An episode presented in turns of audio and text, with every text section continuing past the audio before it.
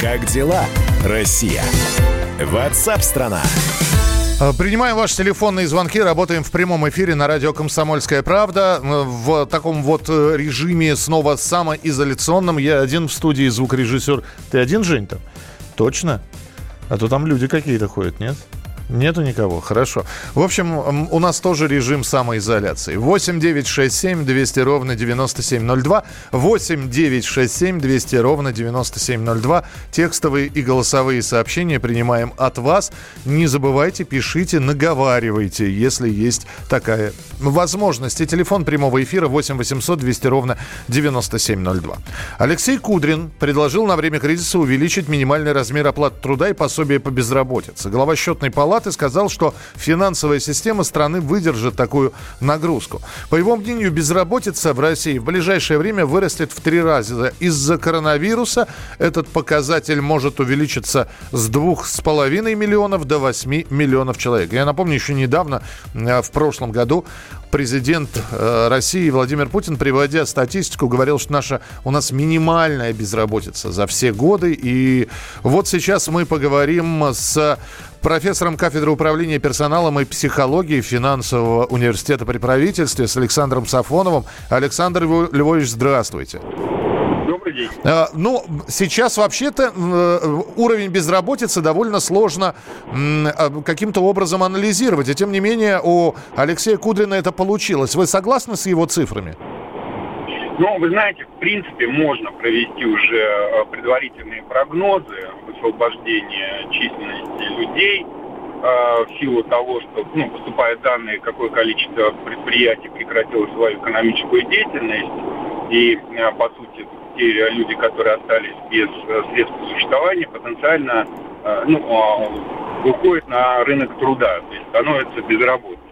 Угу. Поэтому э, на сегодняшний день, э, скажем так, э, оценка уровня безработицы, которая может увеличиться, ну, она где-то приближается к 7 миллионам э, человек. Поэтому, в принципе, это не э, самая высокая оценка э, потенциального уровня безработицы, который может возникнуть, если ситуация будет продолжаться ну, достаточно долго. Хорошо, но тогда возникает вопрос. У нас же достаточно большое количество и вакансий есть. Я понимаю, что все зависит от региона. Возьмем, я не знаю, э, Курган, Белгород, другие регионы. Там э, э, с работой и, и, и без того сложно было, и будет еще сложнее. Э, и тем не менее, вот, э, вот этот вот рынок вакансий, он как-то изменится тоже? Или он тоже будет подсокращен?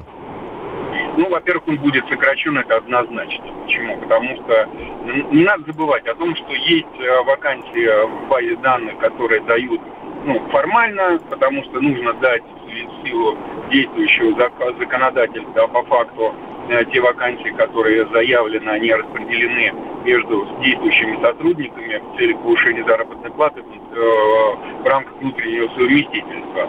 Есть э, вакансии, ну, которые сказать, на сегодняшний день неприемлемы, поскольку предполагают переезд из одного региона э, в другой. Ну, есть те вакансии, которые просто уйдут из этого перечня э, реестра по той простой причине, что они становятся абсолютно неактуальны в силу закрытия бизнесов и э, нехватки средств для э, исполнения обязательств в отношении существующих работников. Угу.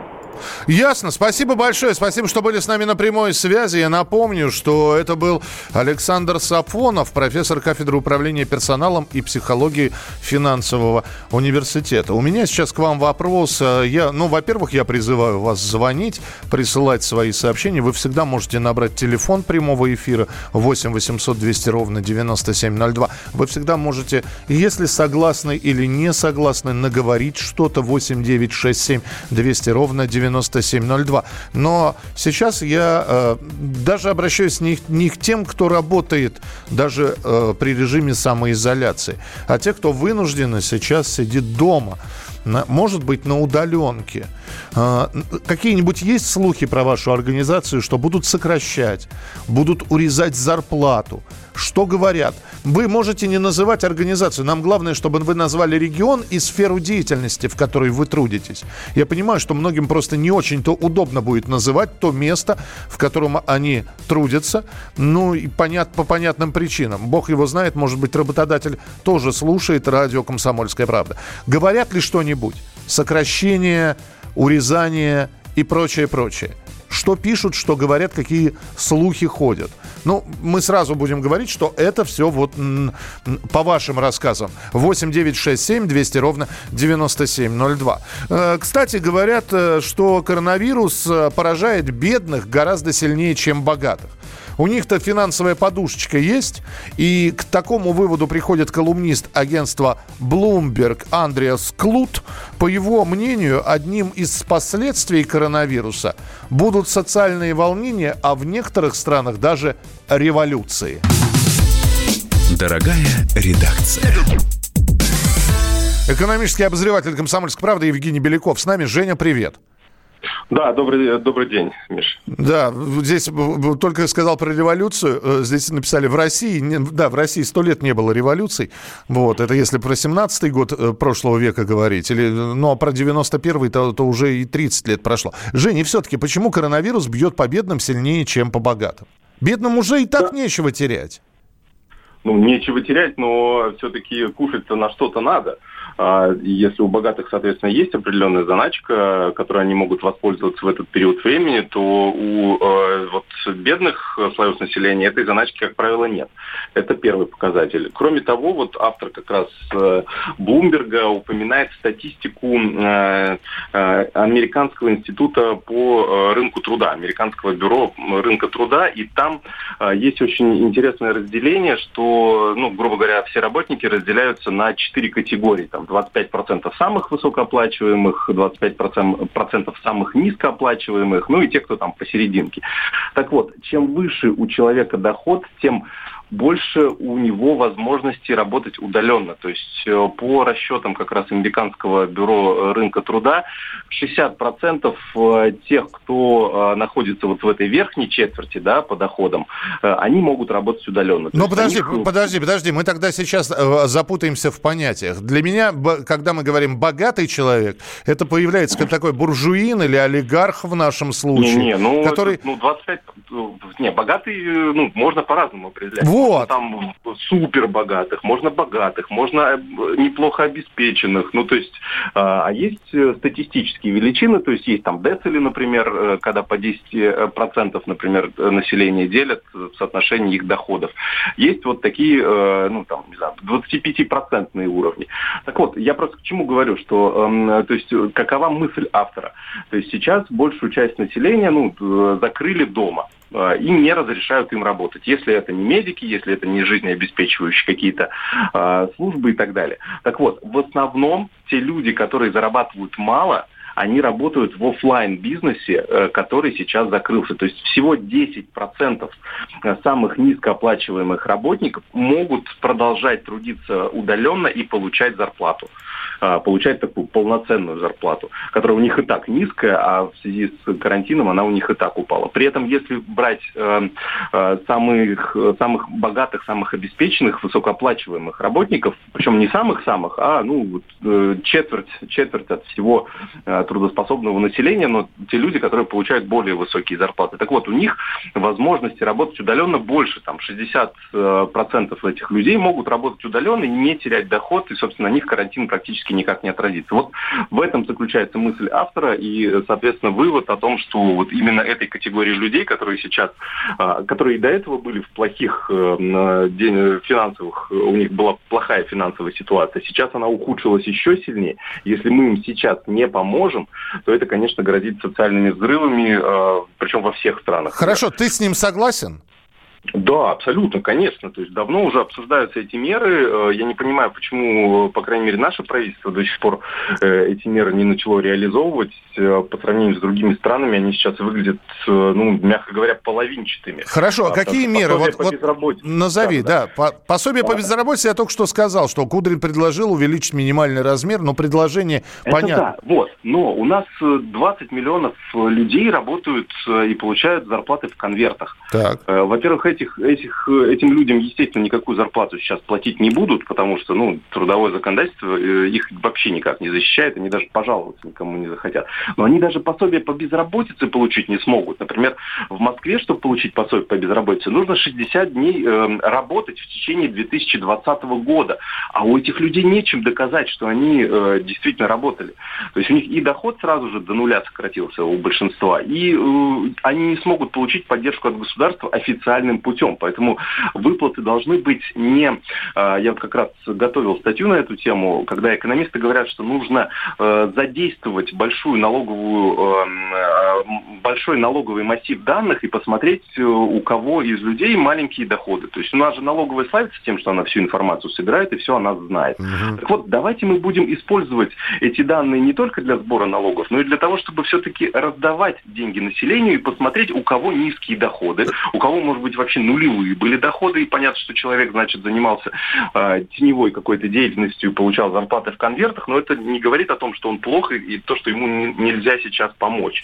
Может быть, как раз-таки помощь в такой ситуации э, ну, человека вынудит уже потом все-таки, ну, не знаю, как-то способствовать будет тому, что у нас какая-то часть бизнеса все-таки выйдет из тени. Например. Я понял тебя, ну, Жень. Возможно, да. да. Спасибо большое. Правда, возникает вопрос. У человека ноль доходов по налоговой, да, а при этом он сдает три квартиры, естественно, не отчитываясь при этом, и еще будет претендовать на пособие по безработице. Экономический обозреватель «Комсомольской правды» Евгений Беляков был у нас в эфире. Ваше сообщение 8967 200 ровно 9702. Россия. Ватсап-страна. Рубль падает. Цены растут. Нефть дешевеет. Бензин дорожает. Кажется, что наступает нелегкое время. Но так ли все плохо? Мы не паникуем. Потому что у нас есть экономисты Михаил Делягин и Никита Кричевский. По будням в 5 вечера они разбираются в мировых трендах и строят прогнозы. «Час экономики» на радио «Комсомольская правда». Для тех, кто живет настоящим и смотрит в будущее.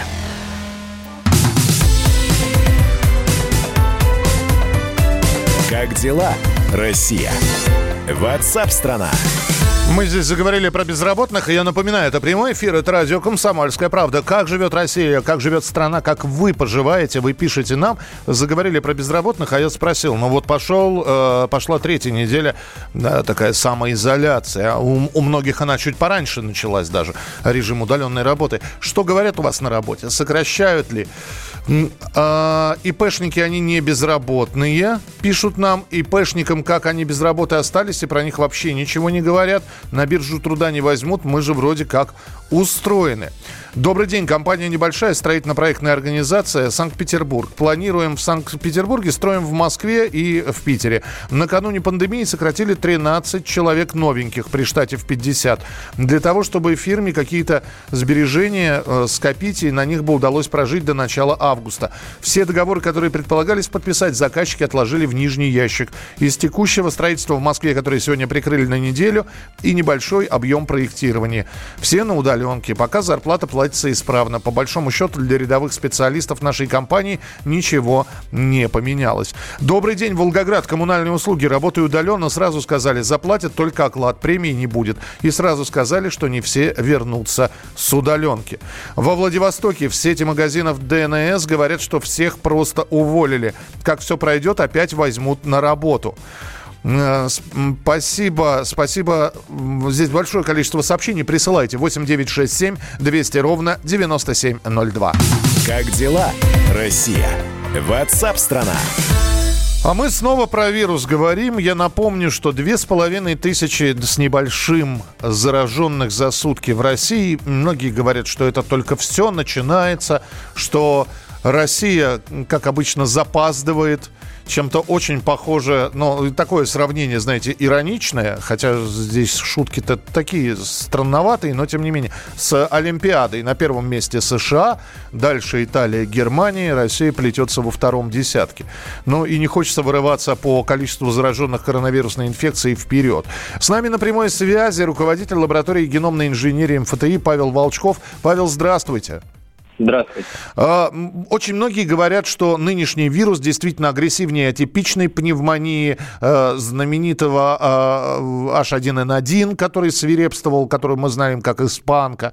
Э, это правда, действительно, или просто он не изучен досконально, и нам кажется, что он свиреп?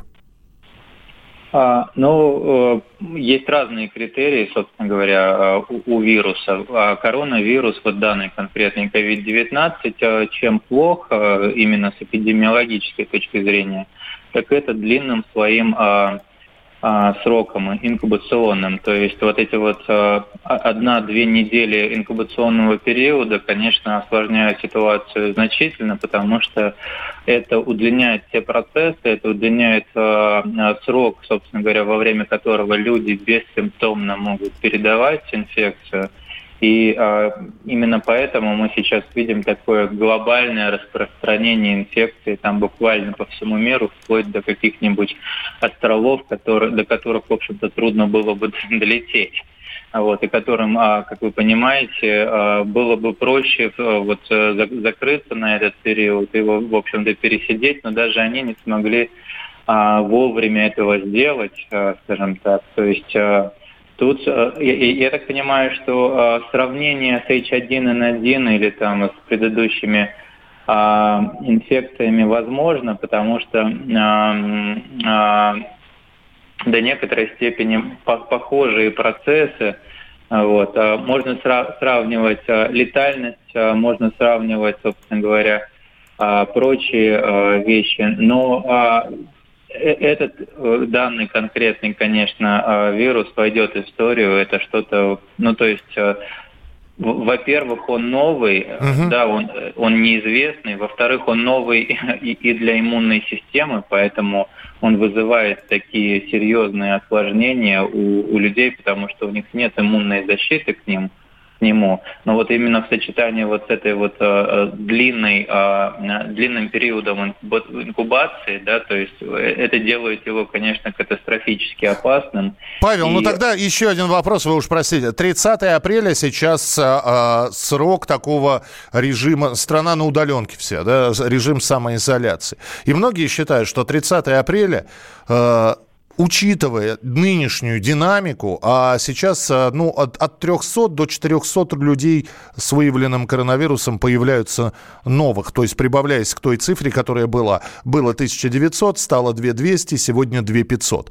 А, и вот пока такими темпами идет прирост, 30 апреля далеко не предел режима самоизоляции. Вы согласны, что 30 апреля все не закончится?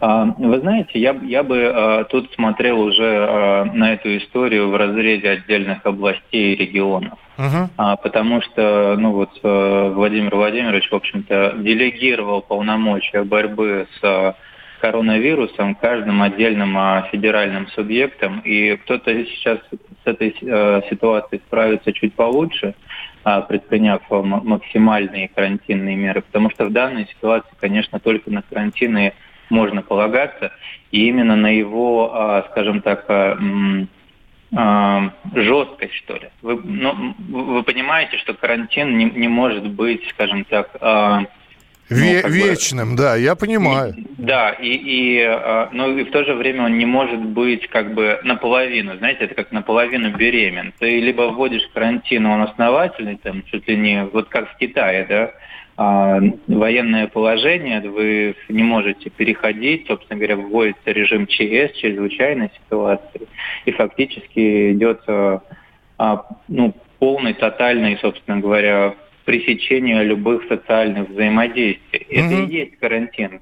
А то, что, конечно, вот э, мы все-таки до сих пор наблюдаем на улицах, а я вижу людей, которые гуляют а, и не только с собаками. Я вижу большое количество людей, которые ездят на работу. Действительно, вы много говорите про экономический ущерб от карантина.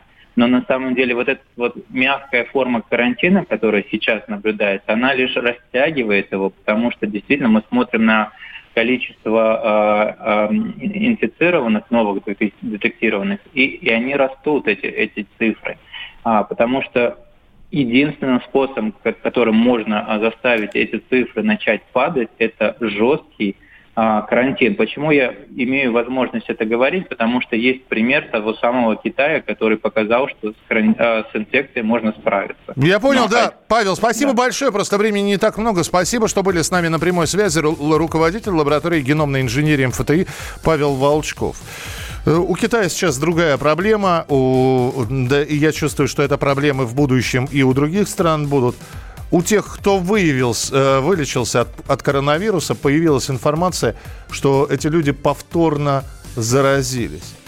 Вот вам и здрасте называется. Мы-то думали, что переболев этим коронавирусом, человек остается, ну, э, с последствиями, с осложнениями, но тем не менее он уже не подвержен этой инфекции. Оказалось, что подвержен. Присылайте свои сообщения 8967 200 ровно 9702. 8967 200 ровно 9702. Специалисты, эксперты, журналисты. Все это в нашем эфире. И, конечно, ваше участие. Голосовые сообщения, текстовые сообщения, телефонные звонки. Мы продолжим через несколько минут. Это программа WhatsApp страна.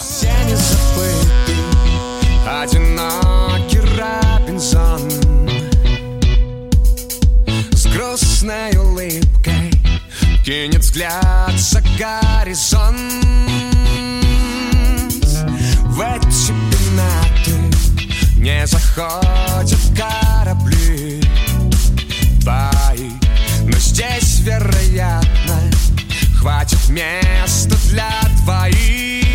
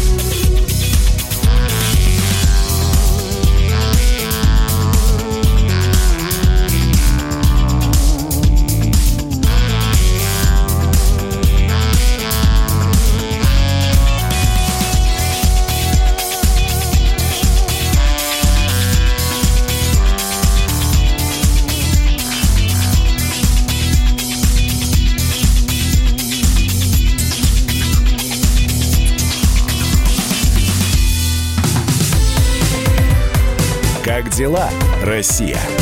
Ватсап-страна! Георгий Бофт. Политолог, журналист, магистр Колумбийского университета, обладатель премии «Золотое перо России» и ведущий радио «Комсомольская правда». Авторскую программу Георгия Георгиевича «Бофт знает». Слушайте каждый четверг в 17.00 по московскому времени. А что такое деньги по сравнению с большой геополитикой? Мы денег тут не считаем.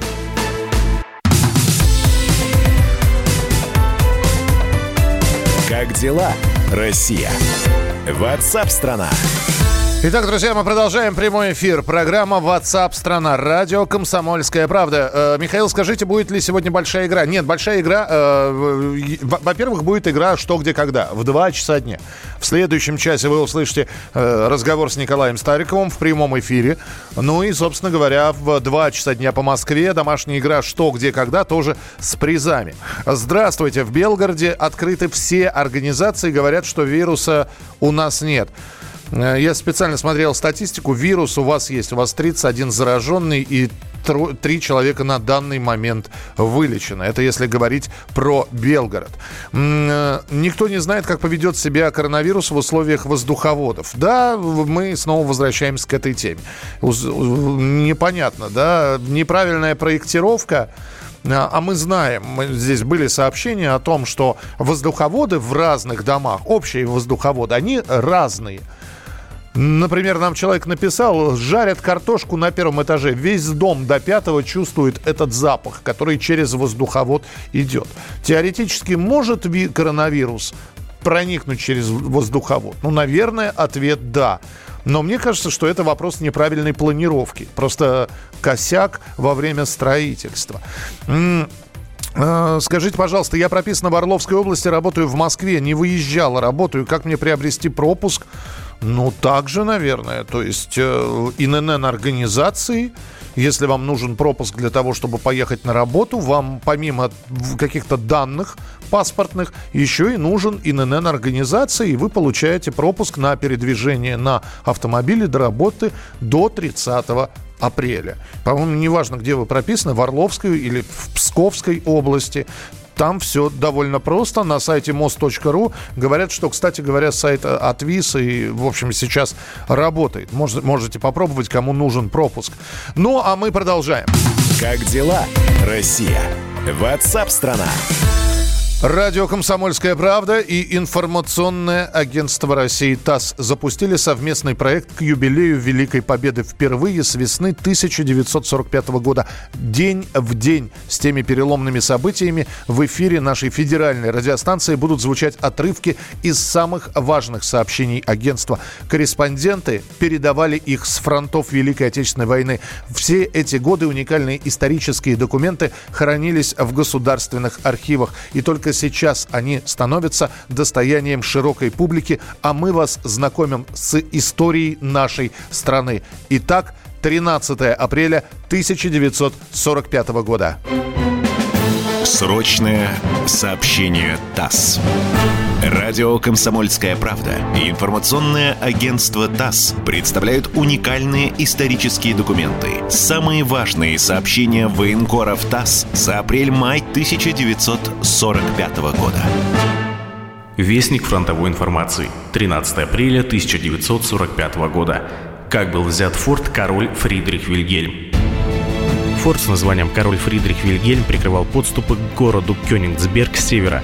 В двух километрах от него проходила линия прикрытия, состоявшая из траншей и дзотов. В них сидели автоматчики. За их спиной простиралось огромное минное поле глубиной до километра. Оно огибало форт подковой. Форт был опоясан рвом с проточной водой, одинаково труднопроходимым и для пехоты, и для танков. Этот ров был тыльной границей минного поля. Сразу же за рвом шесть железобетонных дотов, укрытых в земляной вал, а за последним внутренний ров с отвесным бетонированным берегом шириной в 35 метров и глубиной 10 метров, наполовину наполненный водой. Сам форт высился над водой, большим холмом длиной в 360 и шириной в 100 метров. Трехметровый слой земли скрывал под собой такой же толщины взятую на цемент кирпичную стену. Три этажа подземного сооружения со сложным лабиринтом коридоров, казематов, убежищ венчали пять железобетонных башен с круговым обстрелом. На флангах и в тылу форта стояли артиллерийские и минометные батареи, прикрывавшие подступы к нему. В укреплениях самого форта размещались 70 пулеметов, в его гарнизоне было 400 человек. Наступление на форт Король Фридрих Вильгельм началось в 16 часов. Накануне этого дня одно наше подразделение проводило силовую разведку боем и заставило немцев просидеть в окопах больше суток. И вот теперь на уставшего противника обрушился решающий удар. Основная масса артиллерии била по траншеям боевого прикрытия форта. По амбразурам дотов открыли огонь орудия прямой наводки. Одновременно с этим форт был накрыт огнем мортир. Стрелковые роты старших лейтенантов Свирина и Чубаря сосредоточились на берегу заболоченного рва, форсировали его под прикрытием огня орудий прямой наводки и штурмом овладели двумя фронтальными дотами. Блокированный форт огрызался пулеметным огнем. Но сержант Шепелев обнаружил за земляным валом мертвое пространство и расположил там свое отделение. Сюда стали пробираться другие стрелки. Немцы спохватились и выкатили несколько пулеметов на верхние перекрытия форта. Но стрелять оттуда пулеметчикам не удалось. По оказавшимся на виду огневым точкам врага ударили оружие большой мощности. Красноармеец Гримайло прибегнул к хитрости. Он крикнул по-немецки «Под форт положили динамит, сейчас поджигаем». Прошла всего лишь минута, и ворота форта приоткрылись. Из них выбежали четыре солдата. Вслед им из форта ударили выстрелы. Трое беглецов упали убитыми, четвертому посчастливилось добежать до наших позиций. Перебежчика отослали обратно в форт с ультиматумом о немедленной сдаче. Огонь из форта временно прекратился. Восемь наших смельчаков во главе со старшим лейтенантом Мамедовым и порторгом батальона младшим лейтенантом Лукичевым подобрались с гранатами в руках к самым воротам форта. Навстречу им оттуда выбежали 40 немцев с намерением сдаться в плен. Гранатометчики не дали больше захлопнуться воротам и ворвались в форт. За восьмеркой храбрецов хлынули внутрь форта штурмовые роты Свиридова и Чуваря. Гранатометная рота полка развернулась на запад, готовая отразить возможную контратаку извне. В каждый каземат устремилась по отделению автоматчиков. Зависались жаркие схватки в подземельях форта. Полчаса спустя из форта вывели 170 пленных немцев. Все 70 пулеметов остались исправными на площадках. Форт король Фридрих Вильгельм пал. Несколько часов спустя мы обходили его территорию, каземат за казематом. В аккуратных штабелях в подземелье тысячи нерастрельных снарядов и неизрасходованных гранат, миллионы патронов, много пороха, противотанковых и противопехотных мин. На нарах лежали раненые немецкие солдаты. Майор Булкин, майор Гнедин.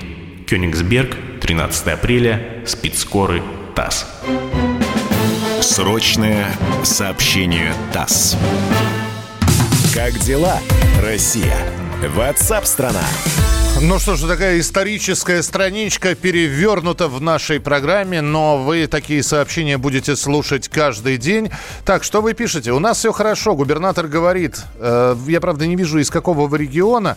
Все гуляют в магазинах, толпы, дороги открыты. Москвичей приехало море.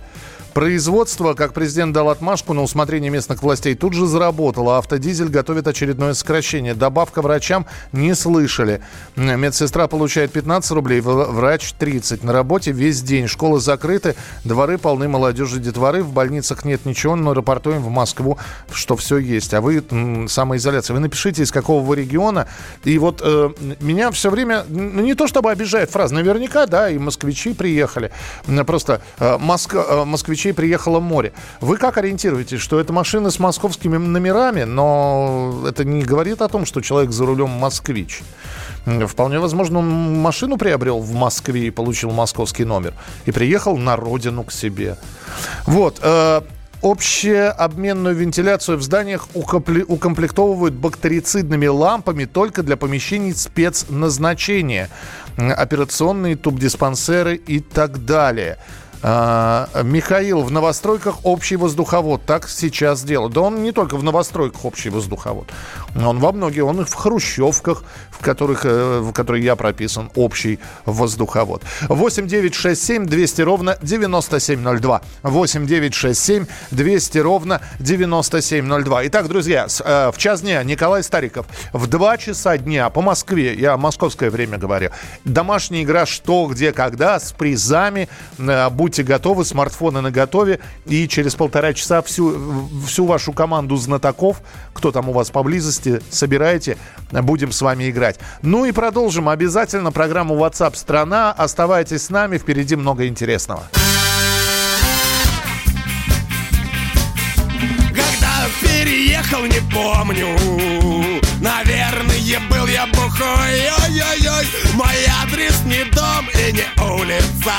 Мой адрес сегодня такой.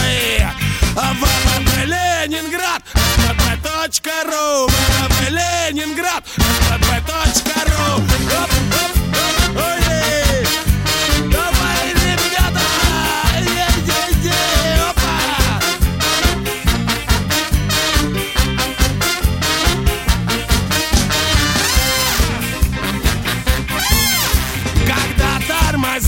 меня мусор.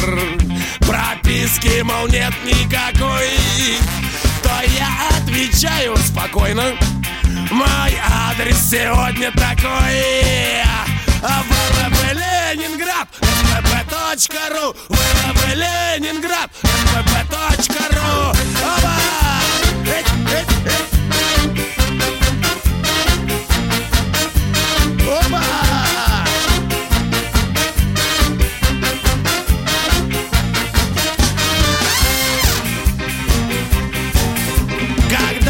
Напиваюсь я пьяный. Тогда я мотор торможу. Давай, шеф, поехали к дому. А дорогу сейчас покажу.